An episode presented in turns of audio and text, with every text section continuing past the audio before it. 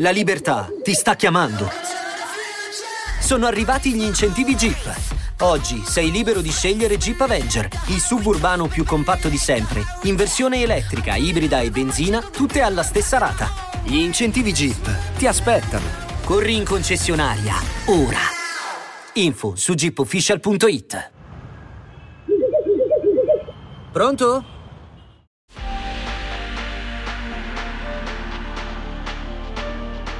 Questo è Storie di Videogame, il podcast per tutti quelli che come me non si accontentano di giocare, ma vogliono saperne di più. Vogliono scoprire com'è nato un videogame, chi l'ha creato, gli aneddoti, le curiosità. Io sono Andrea Porta e nella puntata di oggi continuiamo la storia di Half-Life, scoprendo come Valve si sia posta nuovamente un obiettivo quasi irraggiungibile. Siete pronti? Cominciamo!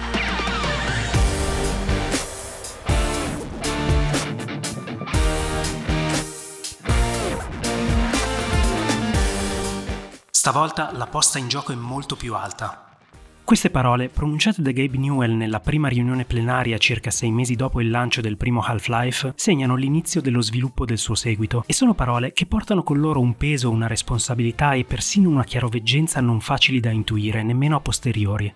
Il primo gioco sviluppato da Valve ha scosso le fondamenta dell'intera industria, andando controcorrente in un ambiente ormai abituato alle battute su quanto poco utile sia la trama in un videogame, quanto quella di un film pornografico, secondo una celebre battuta di John Carmack di id Software, proprio l'azienda dalla quale Gabe Newell e Mike Harrington hanno acquistato il motore grafico che ha reso possibile Half-Life. Che il team che Gabe Newell ha davanti in quel momento, fatto di persone che sino a poco tempo prima non sapevano quasi nulla di sviluppo di videogame, sia riuscito a dare una scossa all'industria è una bellissima storia, ma come tutte le imprese impossibili, ad ogni ripetizione rischia di diventare scontata. Se Valve vuole essere ricordata, ci vuole qualcosa di nuovo che prenda quel potenziale e lo faccia letteralmente esplodere. Il modo migliore per farlo è non imporre limiti di tempo e di budget. Le vendite di Half-Life, unite alle notevoli risorse economiche di Gabe e Mike, rendono possibile non preoccuparsi dei costi e cominciare a lavorare senza darsi limiti di tempo. Quello che Gabe tuttavia non può sapere, in piedi di fronte all'azienda che ha costruito e portato al successo con l'amico e collega di una vita, è che la posta in gioco sarà anche più alta di quanto preventivato. Totalmente ignaro dei 5 anni di perdite, procedimenti legali, ritardi e costante incertezza che lo aspettano, mostra un pollice in su alla squadra, sorride e augura a tutti buon lavoro. Le mie storie di videogame ti piacciono? Ora puoi sostenermi grazie al profilo che ho aperto su Kofi Puoi trovarlo al link nella descrizione del podcast nel profilo Instagram oppure digitando ko-fi.com slash storie di videogame e effettuare una donazione ricorrente o una tantum. Anche un solo euro al mese può fare per me un'enorme differenza, permettermi di fare ricerche più approfondite e migliorare la parte tecnica.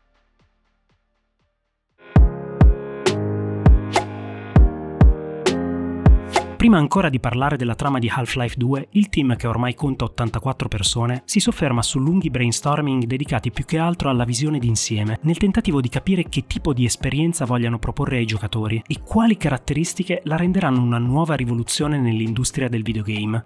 Da subito l'interazione creativa con il mondo di gioco viene messa a fuoco come il punto cardine per offrire qualcosa di inedito ed è chiaro a tutti che una complessa simulazione della fisica sia assolutamente necessaria.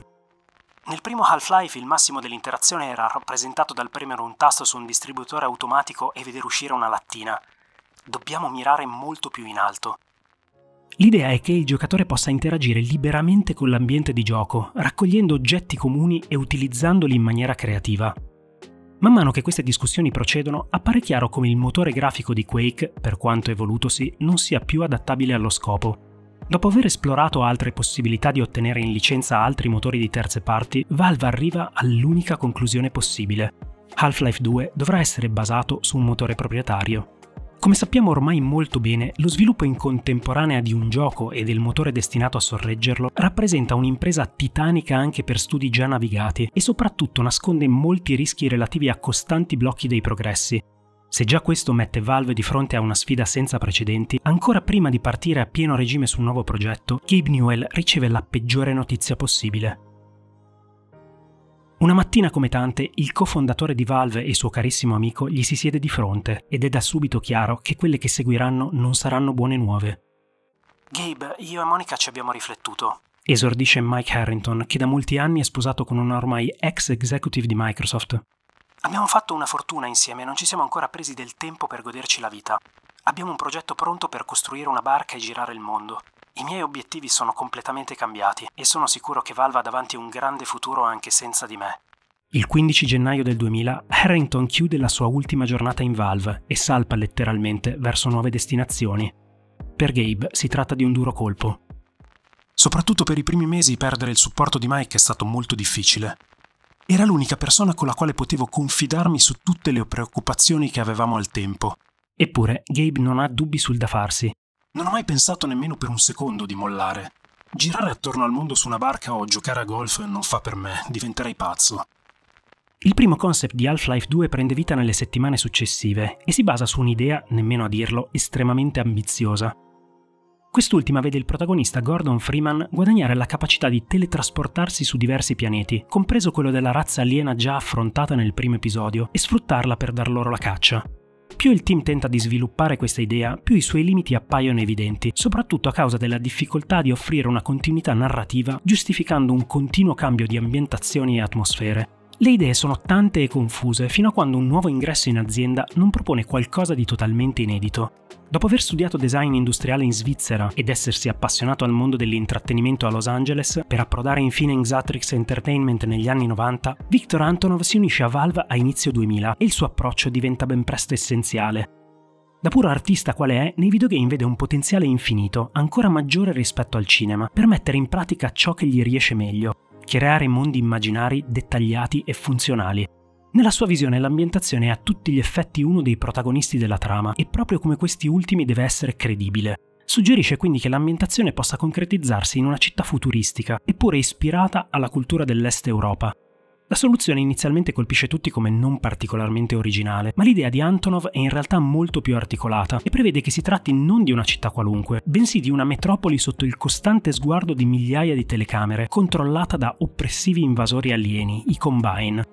Il giocatore, nuovamente nei panni di Gordon Freeman, si ritroverà come suo solito in mezzo a una situazione più che complessa, senza avere alcuna idea di come uscirne. A questo punto segue un periodo molto intenso, durante il quale, sulla scia di queste idee ormai ampiamente condivise, una parte dell'azienda getta le fondamenta di quello che diventerà il motore grafico Source, mentre artisti e sceneggiatori mettono a fuoco personaggi secondari e tipologie di nemici.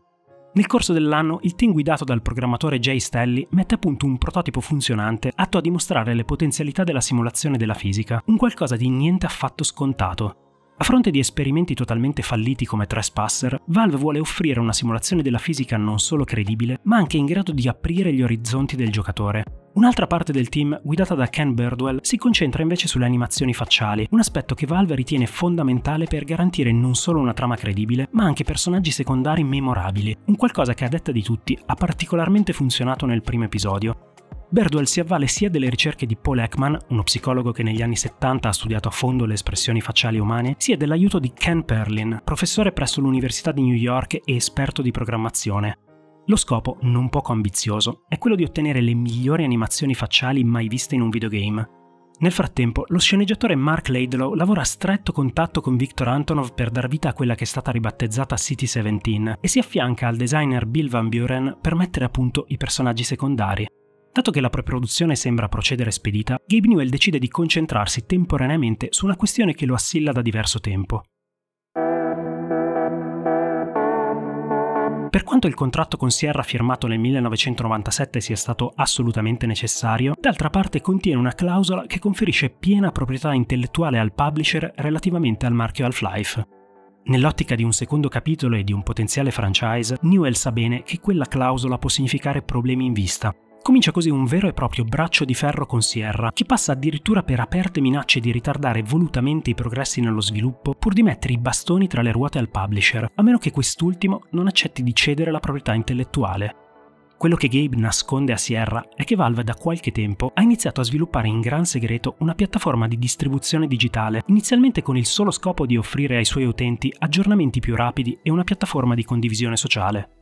Di lì a qualche tempo questo prototipo prenderà il nome di Steam e come possiamo ben immaginare inizierà ad assorbire sempre di più il tempo e le attenzioni di Gabe, il quale già al tempo stava pensando di spostare sulla piattaforma la distribuzione dei giochi Valve e liberarsi così di molti problemi legati alla pubblicazione. Proprio la decisione di omettere deliberatamente questo importante elemento porterà a una lunga battaglia legale, ma solo qualche anno più avanti. Avendo lasciato totale carta bianca al team di sviluppo di Half-Life 2, sia in termini creativi che di budget e tempistiche, Gabe cerca quanto più possibile di tenersi aggiornato sui progressi, ma la questione Steam e le trattative con Sierra lo tengono per lo più lontano dalle famose riunioni delle 4 in punto. Nel frattempo, dall'inizio dei lavori sono passati quasi due anni e i risultati sono tutt'altro che omogenei. C'è uno script provvisorio, svariati supporti tecnologici più o meno funzionanti e una gran quantità di concept art. La cosa più vicina ad un gioco esistente al tempo è un'ambientazione di prova realizzata dai programmatori per testare la fisica, nota come Zombie Basketball. Come il nome suggerisce, permette di catturare degli zombie con una sorta di pistola gravitazionale e di tirarli con precisione all'interno di grandi canestri. L'esigenza di creare una sorta di grande livello di prova nasce in maniera tutto sommato spontanea, proprio dalla percezione che sia arrivato il momento di mostrare gli enormi progressi tecnologici fatti fino a quel punto. La scelta ricade sul mettere insieme una sequenza che veda City 17 sconvolta da una rivolta popolare, con i cittadini oppressi che finalmente si ribellano ai Combine scatenando il caos. Così, mentre a marzo 2002 Gabe Newell sconvolge la Games Developers Conference annunciando una nuova era per la pubblicazione e la vendita dei videogame sotto il nome di Steam, negli uffici di Valve il team di Half-Life fa di tutto per mettere insieme una sequenza di gioco che possa lasciare a bocca aperta non solo lo stesso Gabe, ma soprattutto il pubblico dell'E3. Newell torna dalla GDC a fine mese e il giorno tanto atteso finalmente arriva. L'intera azienda si assiepa all'interno della grande sala riunioni, le luci si spengono e la demo parte. Gabe fissa allo schermo un'espressione indecifrabile in volto. Tutta Valve cerca sul suo viso un seppur minimo indizio di approvazione. Dopo quasi 30 minuti di video e suspense, le luci si riaccendono. Ragazzi, avete fatto uno splendido lavoro. Chi conosce bene Gabe sa già che non si tratta di un inizio incoraggiante. Potremmo portare questo video all'E3, ma sono sicuro che siete voi i primi a voler lasciare a bocca aperta i fan. Dopo qualche ulteriore commento su come la fisica non appaia rivoluzionaria e i dialoghi risultino troppo lunghi, la conclusione cala come una scure. Purtroppo non ci siamo. Dopo quasi tre anni di lavoro, lo sviluppo di Half-Life 2 è fermo ai blocchi di partenza. Nelle settimane immediatamente successive il morale della squadra non è dei migliori, ma per Gabe e diversi team leader proprio fallimenti come quello sono ciò che distingue una produzione nella media da videogame in grado di cambiare le sorti dell'intera industria. Senza il completo redesign avvenuto a più di metà dei lavori, anche il capostipite sarebbe risultato come poco più che una complessa mod di Quake, per il resto della squadra arrivare a questa stessa conclusione richiede un po' più di tempo, ma dopo qualche settimana di riflessione risulta chiaro a tutti come il veto di Newell sia stato effettivamente più che motivato. L'estate del 2002 parte lenta sulle note di una generale delusione, ma ora di settembre tutto il team si concentra sul mettere a punto una versione molto più raffinata ed ampliata della demo presentata a Gabe. Le lunghe sequenze dialogiche vengono snellite e rese più dinamiche, viene aggiunta una sessione di guida, diversi scontri con i nemici e soprattutto vengono finalmente inseriti gli Strider, uno dei design scaturiti dalla geniale mente di Viktor Antonov, sorta di esoscheletri alti più di 20 metri, torreggiano inquietanti per le claustrofobiche vie di City 17. Gabe si convince che il livello di rifinitura necessario sia stato raggiunto e per un attimo pensa addirittura di annunciare il gioco in autunno, ma l'assenza di una data d'uscita precisa lo frena. Decide quindi di dare dei limiti ben precisi ai successivi mesi di lavoro. Riunisce tutta Valve e annuncia che Half-Life 2 verrà svelato all'E3 del 2003 e dovrà uscire entro la fine di quell'anno. In altre parole, ci sono 15 mesi per mettere insieme un videogame in grado di rivoluzionare per la seconda volta l'industria. Di lì a poco renderà l'obiettivo ancora più specifico, fissando la data di uscita al 30 settembre 2003. John Guthrie si lascia sfuggire un commento abbastanza esplicativo. Non ci sarà spazio per gli errori e nemmeno tempo per dormire. Inutile dire che da quel momento il progetto per forza di cose decolla a tutta velocità. Anche la Cabal, il gruppo interdisciplinare utilizzato al posto di un tradizionale game director per il primo episodio, fa il suo ritorno, ma data la complessità del progetto si decide di averne più di una contemporaneamente, assegnando ad ognuna zone differenti di City 17. Rispetto a quanto fatto con il predecessore, il processo di sviluppo di Half-Life 2 prevede una grossa novità. Il level design segue infatti un procedimento inverso rispetto al solito. Invece di partire dai bozzetti del reparto artistico, i game designer creano prima di tutto delle sequenze di gioco utilizzando un editor del tutto disadorno e poi consegnano il tutto agli artist, i quali si occupano di arricchire il contesto. Sebbene il lavoro sia ben organizzato, con le caballe in piena attività e Mark Laidlaw a tenere le fila della trama e dell'ambientazione nel suo complesso, a inizio 2003 insorgono gli inevitabili problemi legati al motore sviluppato internamente. Alcuni supporti, come quello relativo alla fisica dei veicoli, ancora non esistono e così le caballe disegnano sequenze e livelli riempiendoli di placeholder. Quando poi si passa alla creazione di quegli specifici contenuti, quasi niente funziona come previsto.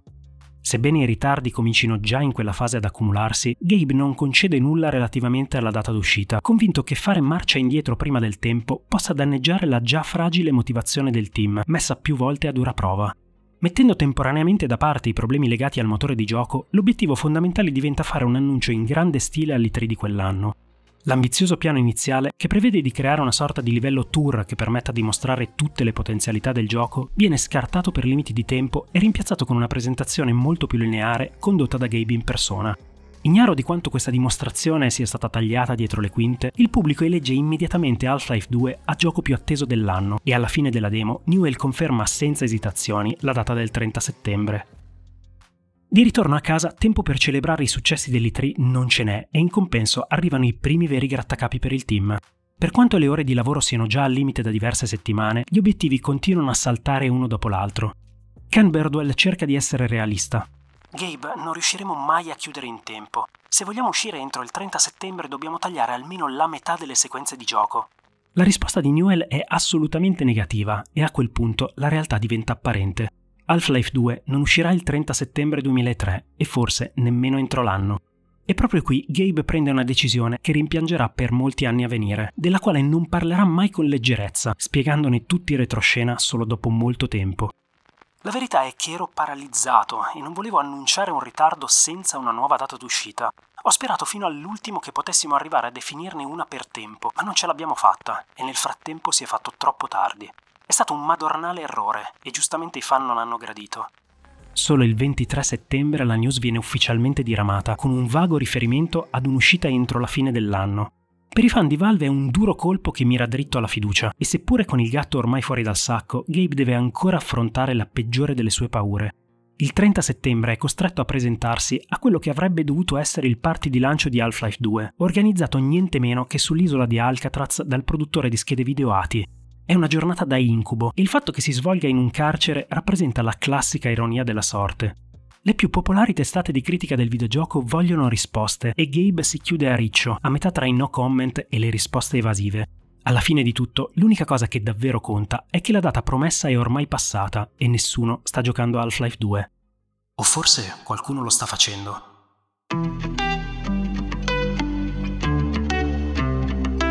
Il tutto ha inizio a circa metà settembre. Una mattina come un'altra, Gabe nota con la coda dell'occhio la luce dell'hard drive del suo computer lampeggiare rapidamente, senza programmi aperti. La prima volta, anche considerando il periodo già pieno di problemi, l'archivia come una coincidenza. Poi succede una seconda volta, una terza, una quarta. Scansioni antivirus, formattazioni, niente sembra funzionare. Poi succede qualcosa di ancora più strano. Su un forum dedicato al gaming compare un'email mandata da Gabe al programmatore Dave Riller, a quel punto i sospetti di Newell si fanno ben più seri. Di lì a poco trova partizioni nascoste nel suo computer e la rete aziendale mostra attività in orari sospetti. Quando realizza cosa sta succedendo, Gabe corre fisicamente tra le scrivanie scollegando i PC di tutta Valve, ma è già troppo tardi. Il 4 ottobre il codice sorgente di Half-Life 2 viene pubblicato online, ma questo è solo l'inizio. Quello che verrà successivamente identificato come un ragazzo 22enne tedesco, pochi giorni dopo distribuirà online una raffazzonata versione giocabile, accompagnandola con una nota che afferma come Valve abbia evidentemente mentito sulla data d'uscita e abbia mostrato all'E3 uno specchietto per allodole. Se già prima i fan avevano perso fiducia in Valve, questo cementa ulteriormente un diffuso sentimento ostile nei confronti dell'azienda. Nessuno ha idea di come misurare l'impatto di quanto sta succedendo, in altre parole, nessuno ha idea se Valve potrà anche solo sopravvivere a una simile disgrazia. A questo punto Gabe si dà due obiettivi ben precisi. Da una parte trovare chiunque abbia rubato dai loro server, dall'altra rimettere insieme i pezzi e far ripartire i lavori a pieno regime. Il primo obiettivo lo raggiunge di lì a poco. Con la classica innocenza di qualcuno che non ha ancora capito di averla fatta grossa, il giovane hacker scrive a Gabe Newell via email L'occasione è ottima per tendergli una trappola e farlo arrestare non appena metta piede negli Stati Uniti. Alla fine ad arrestarlo sarà invece la polizia tedesca, ma ad ogni modo giustizia sarà fatta. Nel frattempo, Gabe chiama raccolta tutta l'azienda. La situazione è meno terribile di quanto non pensiate. Quasi ogni gioco di id Software è stato oggetto di leak prima dell'uscita, eppure questo non gli ha impedito di avere successo, e certo non lo impedirà a noi. E così i lavori in Valve ripartono a pieno regime, con giornate da 20 ore lavorative e senza una data d'uscita in vista. A ridare tempra al team ci pensano i progressi, che al ritorno dalle vacanze natalizie iniziano a farsi concreti, complici i supporti tecnologici che finalmente cominciano a funzionare. Non solo i livelli prendono forma velocemente, ma l'enorme mole di lavoro spesa nel donare animazioni credibili ai personaggi dà frutti insperati. A marzo 2004 il team consegna perfettamente nei tempi previsti la prima versione alfa del gioco intero. Sebbene ancora privi di rifiniture, i 14 capitoli di Half-Life 2 sono giocabili dall'inizio alla fine. I playtest portano ad alcune modifiche fondamentali, come quella di anticipare molto la disponibilità della pistola antigravitazionale in modo da lasciare totale libertà al giocatore, ma una cosa è certa, Half-Life 2 è dannatamente divertente. I lavori tuttavia sono tutt'altro che finiti. Valve si approccia alle rifiniture con quella che definiranno la densità esperienziale, ossia l'analisi letterale di ogni minuto di gioco al fine di comprendere quante possibilità abbia a disposizione il giocatore per interagire con l'ambiente circostante. È un lavoro lento e metodico, ma porta a un notevole arricchimento dell'esperienza. A luglio 2004 tutti i contenuti sono ormai presenti e rifiniti e si passa al puro playtesting e alla pulizia degli immancabili bug. Il numero supera il migliaio, ma John Guthrie e il suo team lavorano instancabilmente. Per quanto la meta sia in vista, per Gabe non sono tempi facili.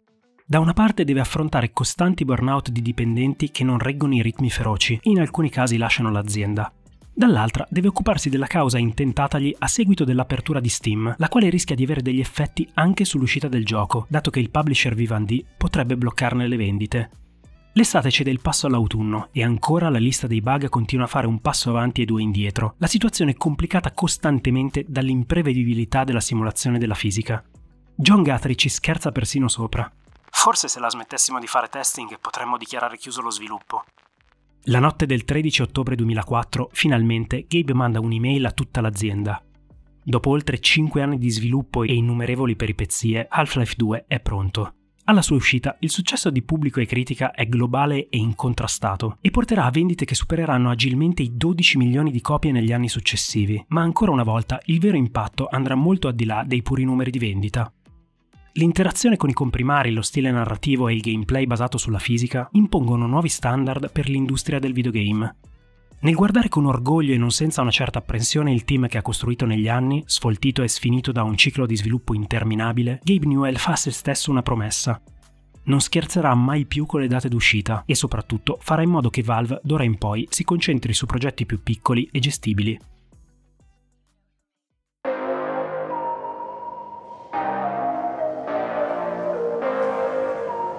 Proprio per questo, quando al termine di una meritata pausa Valve torna ai brainstorming creativi, il futuro di Half-Life viene legato a una forma di distribuzione episodica, dividendo i lavori sul successivo capitolo in tre uscite separate. I primi due episodi vengono sviluppati in contemporanea utilizzando nuovamente il motore Source ed escono in rapida successione tra giugno 2006 e ottobre 2007 e pur presentando qualche passo avanti in termini di interazione con i comprimari, servono più che altro a portare avanti la storia principale, che si interrompe con il più classico dei cliffhanger. A quel punto milioni di Fall Valve in tutto il mondo non aspettano altro che l'annuncio dell'episodio conclusivo. Tuttavia, proprio alla fine della prima decade del 2000, in Valve le prospettive cambiano drasticamente. Da una parte c'è una forte spinta interna per iniziare i lavori sulla seconda versione del motore grafico Source, dall'altra il successo di Steam come piattaforma di distribuzione richiede sempre più attenzioni. Allo stesso tempo, le spinte innovative che da sempre rappresentano il carburante di Valve portano l'azienda a considerare troppo lenta la crescita del potenziale hardware e conseguentemente a cominciare con progetti e sperimentazioni in questo campo. Tutto comincia con un controller, poi si passa all'esperimento fallito delle Steam Machine e infine si approda ad un marcato interesse per i visori. Proprio in questi anni, Valve completa la sua trasformazione, del tutto spontanea, da uno sviluppatore di videogame a qualcosa di molto diverso e più ampio. Gli investimenti sulla parte hardware e su Steam eclissano quelli sulla componente software. Il progetto Half-Life 3 non scompare da un momento all'altro e ci sono testimonianze di diverse sperimentazioni sul tema, compreso un prototipo basato sulla generazione procedurale dei livelli, sul quale il programmatore David Speyer e il suo team lavorano per più di un anno tra il 2013 e il 2014. Proprio in questo periodo, Valve entra in una rischiosa fase di quasi assoluta anarchia, con troppi prototipi in corso sul fronte hardware e software e nessuna direzione precisa. Solo nel 2016 la tendenza si inverte e l'interesse nei confronti dei visori per realtà virtuale conduce allo sviluppo dei primissimi prototipi di quello che diventerà Half-Life Alyx. Se vi siete mai chiesti come sia possibile che Valve abbia abbandonato al tempo senza troppe spiegazioni il marchio che l'ha portata al riconoscimento globale, nella storia di Half-Life 2 si trova solo la punta dell'iceberg. È impossibile tradurre in parole il volume di stress generato da enormi problemi che si sono sovrapposti lungo tutto il suo sviluppo, ma il risultato è chiaro. Paradossalmente, una delle aziende destinate a rimanere saldamente all'apice dell'industria del videogame è arrivata alla conclusione che il perfezionismo e il costante desiderio di imporre nuovi standard presentano alla fine un conto troppo salato per essere sostenuto, soprattutto per una realtà ancora giovane come era la Valve dei primi 2000. Poi qualcosa è cambiato. Complice la sua particolare struttura, da sviluppatore di videogame, Valve si è trasformata in qualcosa di totalmente differente, permettendosi di incontrare fallimenti e vicoli ciechi anche e soprattutto grazie a un costante flusso di introiti garantito da quel pilastro che è Steam. Senza un capo dal 1996 è e rimane il motto di Valve. Lo stesso Gabe Newell ha perso il conto dei progetti non decollati semplicemente perché nessuno in Valve ha deciso di farli propri e soprattutto dopo Half-Life 2 l'assenza di una gerarchia rende impossibile imporre un progetto dall'alto. Sono i dipendenti a decretare spontaneamente con il loro interesse se un prodotto è destinato a decollare oppure no. In un certo senso possiamo dire che un Half-Life 3 non esiste per la ragione più pura che si possa immaginare. In piena e assoluta libertà, i suoi padri hanno deciso che non sarebbero più riusciti a rendere onore alla sua natura da sempre innovativa e l'hanno ibernato. Una parte del ghiaccio si è sciolta recentemente con Half-Life Alyx, produzione interessantissima eppure limitata a un hardware che conosce una diffusione ancora estremamente limitata. Tuttavia, a detta della stessa Valve, la paura di Half-Life è un lontano ricordo per l'azienda e questo potrebbe portare in futuro a nuovi capitoli tradizionali della saga. Noi, tuttavia, la lezione dovremmo averla imparata. Aspettarsi qualcosa di preciso da un'azienda tanto unica nel suo genere è un esercizio fine a se stesso. Farsi sorprendere e godersi il viaggio è forse il modo migliore da sempre di essere un fan di Valve. E forse è anche il modo migliore di essere un appassionato di videogame. Vi ringrazio per l'ascolto e vi invito a votare e seguire il podcast se quello che faccio vi sta piacendo. Ringrazio i miei nuovi supporter su Kofi, dove potete supportare il podcast con una donazione cliccando sul link in descrizione. Daniele, Marco, MK1, Gabe, Anto94, Jasbeo, Tomassino, Edoardo, Ander, Christian, Stefano, John, Jack Frank, Atomic Boot. Grazie infinite per il supporto. Se volete darmi consigli su videogame o saghe che vorreste vedere trattate in futuro, potete trovare tutti i miei contatti in descrizione. Alla prossima puntata!